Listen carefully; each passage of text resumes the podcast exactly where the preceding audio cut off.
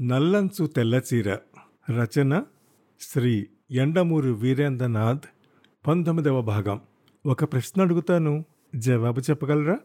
అడిగింది ఒకరోజు. ఏమిటి? చాలా సింపుల్ ప్రశ్న. ఏమిటది? ఆడవాళ్ళు ఎందుకు ఎక్కువ చీరల పట్ల మోజు కలిగి ఉంటారు? అతడు తెల్లబోయి చూశాడు. ఏదో సమాధానం వెంటనే చెప్పడానికి ప్రయత్నించాడు కానీ తనకే సంతృప్తికరంగా అనిపించలేదు.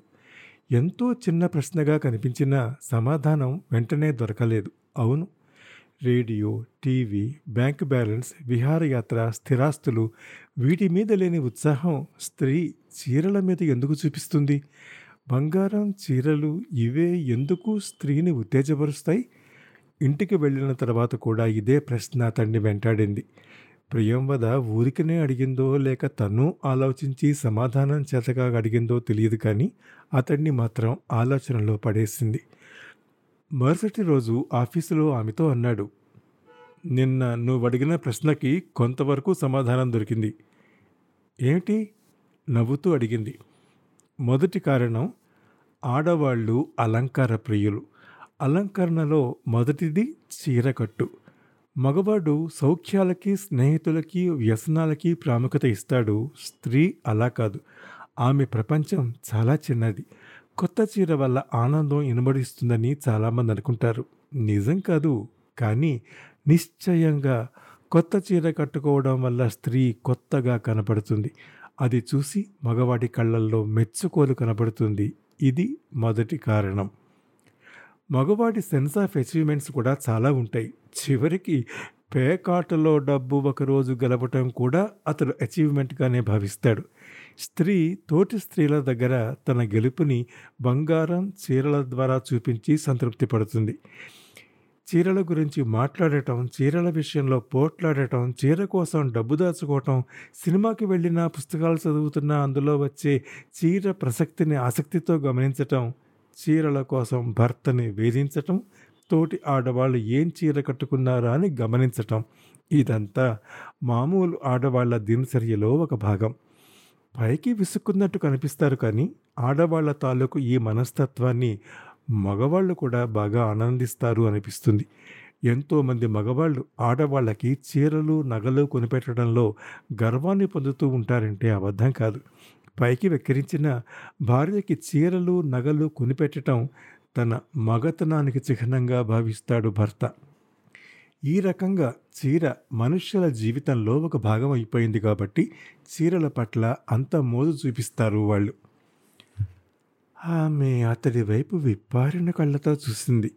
ఆ చూపు నిండా అభినందన ఉంది. అప్పుడేమీ మాట్లాడలేదు. కానీ ఐదు నిమిషాల తర్వాత వచ్చినప్పుడు ఒక కార్డు తీసుకొచ్చి ఇచ్చింది. చేత్తో వేసిన బొమ్మ అది. ఒక పురుషుడికి అందమైన అమ్మాయి గులాబీ అందిస్తున్నట్టు ఉంది.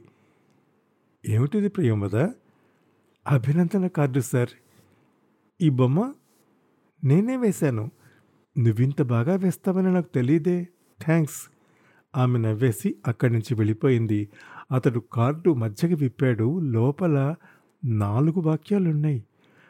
పదహారేళ్ళ అమ్మాయి మాటకారి అబ్బాయి అంటే ముచ్చట పడుతుంది.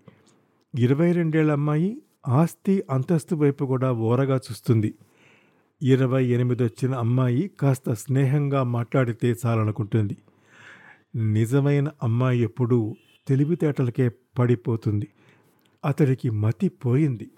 ముందు అర్థం కాలేదు. రెండోసారి చదివితే నిజమే అనిపించింది. మూడోసారి నవ్వొచ్చింది. నాలుగోసారి మళ్ళీ నిజమే అనిపించింది. ఇరవై ఐదోసారి ఎందుకో కాస్త గర్వంగా అనిపించింది.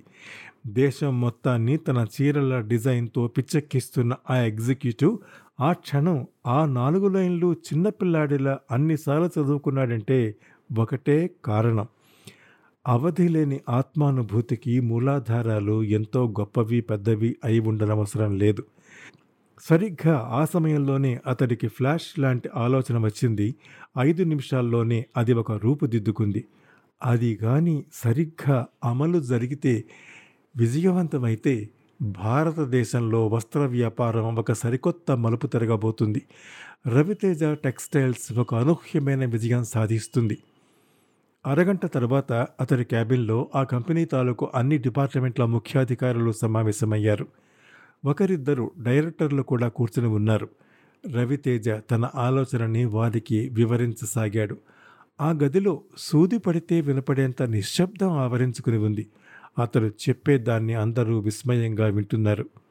సరిగ్గా అదే సమయానికి ప్రియంవద బయట ఎవరికో ఫోన్ చేస్తోంది. రవితేజ తన అధికారులతో సమావేశాన్ని మొదలుపెట్టాడు. బాంబే డైయింగ్ వెరైటీ కన్నా ఈ అమ్మకాలే ఎక్కువ ఉంటాయి. ఉదాహరణకి కోటి బడి చోడి ప్రాంతాల్లో ఈ చిన్న చీరల వ్యాపారం పెద్ద పెద్ద షాపుల వాళ్ళ అమ్మకాలను కూడా దెబ్బతీస్తుంది.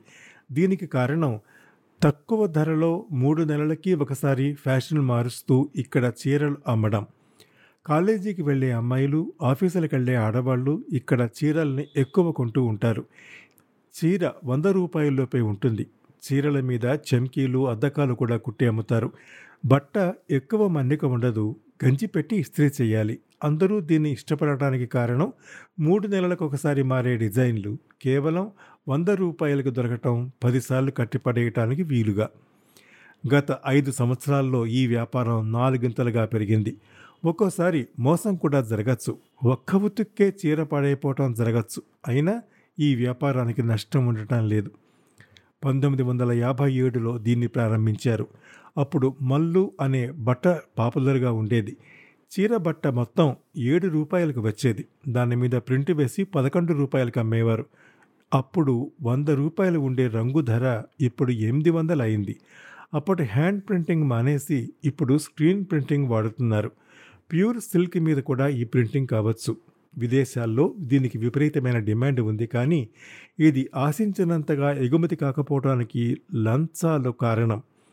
యాభై వేల కన్సైన్మెంట్కి ఐదు నుంచి పదివేల వరకు లంచం ఇవ్వాల్సి ఉంటుంది. డబ్బు ఇవ్వకపోతే ఏదో ఒక వంకన వెనక్కి తిరగొట్టేస్తారు. ఈ ఆఫీసర్లు పెట్టే ఇబ్బందుల్ని చిన్న వ్యాపారస్తులు తట్టుకోలేరు. రవితేజ తన వాళ్ళతో చర్చిస్తున్నది ఈ మార్కెట్లోకి ప్రవేశించటం ఎలా అని ప్రియంవద తొందర తొందరగా డిజైన్లు మార్చే ఆడవారి ప్రసక్తి తీసుకొచ్చినప్పుడు అతడికి ఆలోచన వచ్చింది. షోరూముల ద్వారా కాకుండా పోస్టు ద్వారా అమ్మకం సాగిస్తే ఎలా ఉంటుంది?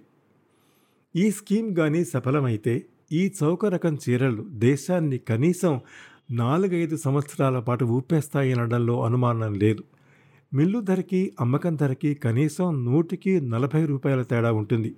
అతడి స్కీమ్ ప్రకారం రకరకాల చీరలు కట్టుకున్న ఆడవాళ్ళ బొమ్మలు ప్రకటనలో ఇవ్వాలి. టీవీని బాగా ఉపయోగించుకోవాలి.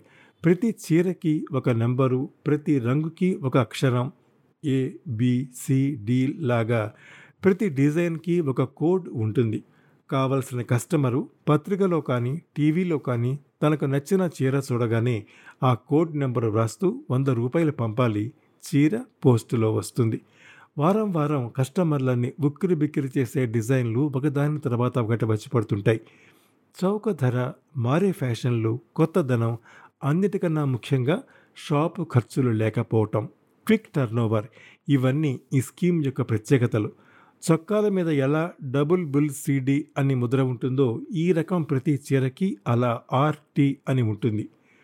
రవి ఈ ఆలోచన చెప్పగానే అధికారుల్లో అన్ని స్థాయిల్లోనూ ఆమోదం లభించింది. ఇక ఈ ప్రతిపాదన డైరెక్టర్లకు వెళ్ళాలి. అక్కడ కొంత వ్యతిరేకత వస్తుందని అతనికి తెలుసు. ముఖ్యంగా ఈ స్కీమ్ అనుకున్నట్టు విజయవంతమైతే రవితేజ టెక్స్టైల్స్ వస్త్ర ప్రపంచంలో శిఖరాగ్రం మీద నిలబడటం ఒక తుఫానులాగా ఈ ఫ్యాషన్ జనాల్ని ఊపేయటం నిజమైతే అవ్వచ్చేమో కానీ సోల్ డిస్ట్రిబ్యూటర్స్ షాప్స్ కొంతవరకు దెబ్బతినవచ్చు దీనివల్ల రవితేజ కంపెనీ ఉనికికే మోసం రావచ్చు. అది కాక దూరదర్శన్ పత్రికల్లో చీరల్ని జనాలకి పరిచయం చేసి వాటి మీద మోజు కలిగించడానికి లక్షల మీద ఖర్చు కావచ్చు. స్కీమ్ దెబ్బతింటే ఇంత ఖర్చు పెట్టింది వృధా కావచ్చు. కానీ ఏదో ఒకటి చేయకపోతే ఎలా? చీరల ధరలు ఆకాశానికి అంటుతున్నాయి చాలామంది వీటి మీద బతుకుతున్న మాట నిజమే కానీ పోటీ మార్కెట్లో కొత్తదనం లేకపోతే కష్టం. ప్రతి ఇంట్లోనూ కనీసం ఒక రవితేజ చీర ఉండాలని అనుకుంటే ధరలు తగ్గించాలి. బాగా పరిచయం చేయాలి. సమావేశం ముగిసింది. రవితేజ సంతృప్తుడయ్యాడు.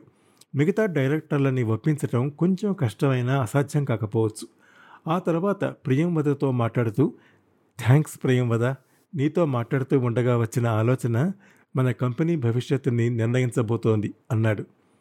మరి అంత ఆలోచన వచ్చినందుకు నా ఉద్యోగం పర్మనెంట్ అవుతుందా? చూద్దాం. నవ్వాడు రవి స్కీమ్ సక్సెస్ అయితే మాత్రం తప్పక చేయిస్తాను. తప్పకుండా అవుతుంది సార్. ఒకటి మాత్రం నిజం. మీకు చెప్పగలిగేటంత దాన్ని కాదు కానీ ఎప్పుడూ లాభాలు కాదు. మనిషికి సంతృప్తి కూడా ముఖ్యం. దేశంలో ఎంతోమంది తక్కువ ఆదాయం గల వాళ్ళు ఉన్నారు. వాళ్ళ భార్యలకి నాలుగైదు చీరల కన్నా ఎక్కువ ఉండవు.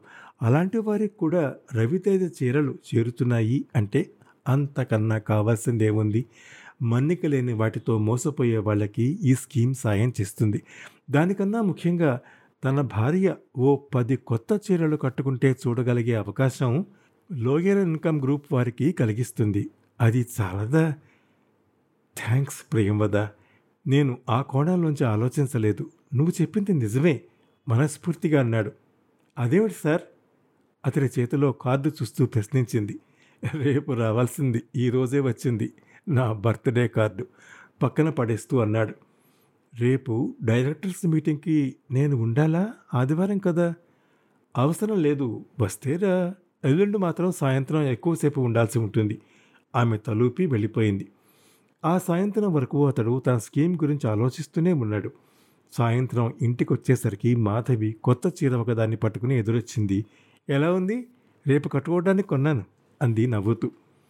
రవితేజకు ఎందుకో తెలియని సంతోషం వేసింది. మా కంపెనీ చీరలు ఏవైనా బాగానే ఉంటాయి మాధవి అన్నాడు తను కూడా నవ్వుతూ. నేను కట్టుకుంటే బ్రహ్మాండంగా ఉంటుంది. రేపు చాలామంది వస్తారు. అందుకని ప్రత్యేకంగా కొన్నాను. చాలామందిని పిలిచావా? మీరు కూడా రాకూడదు. ఏదో అనుమానం అతడిలో చిన్నగా ప్రవేశించి ఎక్కడికి? అడిగాడు. కార్తీక మాసం కదా రాత్రికే వెళ్తున్నాం అందరం. కోర్స్ ఆడవాళ్ళే ఎక్కువ అనుకోండి కానీ మిమ్మల్ని అడిగినా మీరు లాగు రారని అడగలేదు. మీకు భార్య కన్నా మీ కంపెనీయే ముఖ్యం కదా? ఆమె మామూలుగానే చెప్పుకుపోయింది. అతడు మ్లానమైన వదలంతో అక్కడి నుంచి తొలగిపోయాడు. సీన్ చేంజ్ రాత్రి పదకొండున్నర దాటింది. తన బెడ్రూమ్లో అతను పడుకుని ఉన్నాడు. ఇంట్లో ఎవరూ లేరు. అంతా నిశ్శబ్దంగా ఉంది. అతడి మనసు కూడా ఆ గదిలాగే స్తబ్దంగా ఉంది. ఏమీ ఆలోచనలు లేవు. నిద్ర కూడా పట్టడం లేదు. సరిగ్గా పన్నెండు గంటల ఒక నిమిషానికి ఫోన్ మోగింది. అతడు రిసీవర్ ఎత్తి హలో అన్నాడు. సారీ సార్ నేను ప్రియంవదని రిటర్న్స్ ఆఫ్ ది డే. అంత అర్ధరాత్రి అలా ఊహించిన రీతిలో వచ్చిన ఫోను అతన్ని కొంచెంసేపు ఆలోచన రగతిని చేసింది. ఈరోజు మీ బర్త్డే అని చెప్పారుగా. అందరికన్నా ముందు నేనే విష్ చేయాలని సరిగ్గా పన్నెండు దాటగానే ఫోన్ చేశాను. మీ నిద్ర డిస్టర్బ్ చేస్తే సారీ సార్. అతడు కదిలిపోయాడు. అతడి అన్నేళ్ళ జీవితంలో ఆ విధమైన అనుభూతి అదే మొదటిసారి. ఆ తర్వాత ఏం జరిగిందో ఇరవయో భాగంలో వింటారు.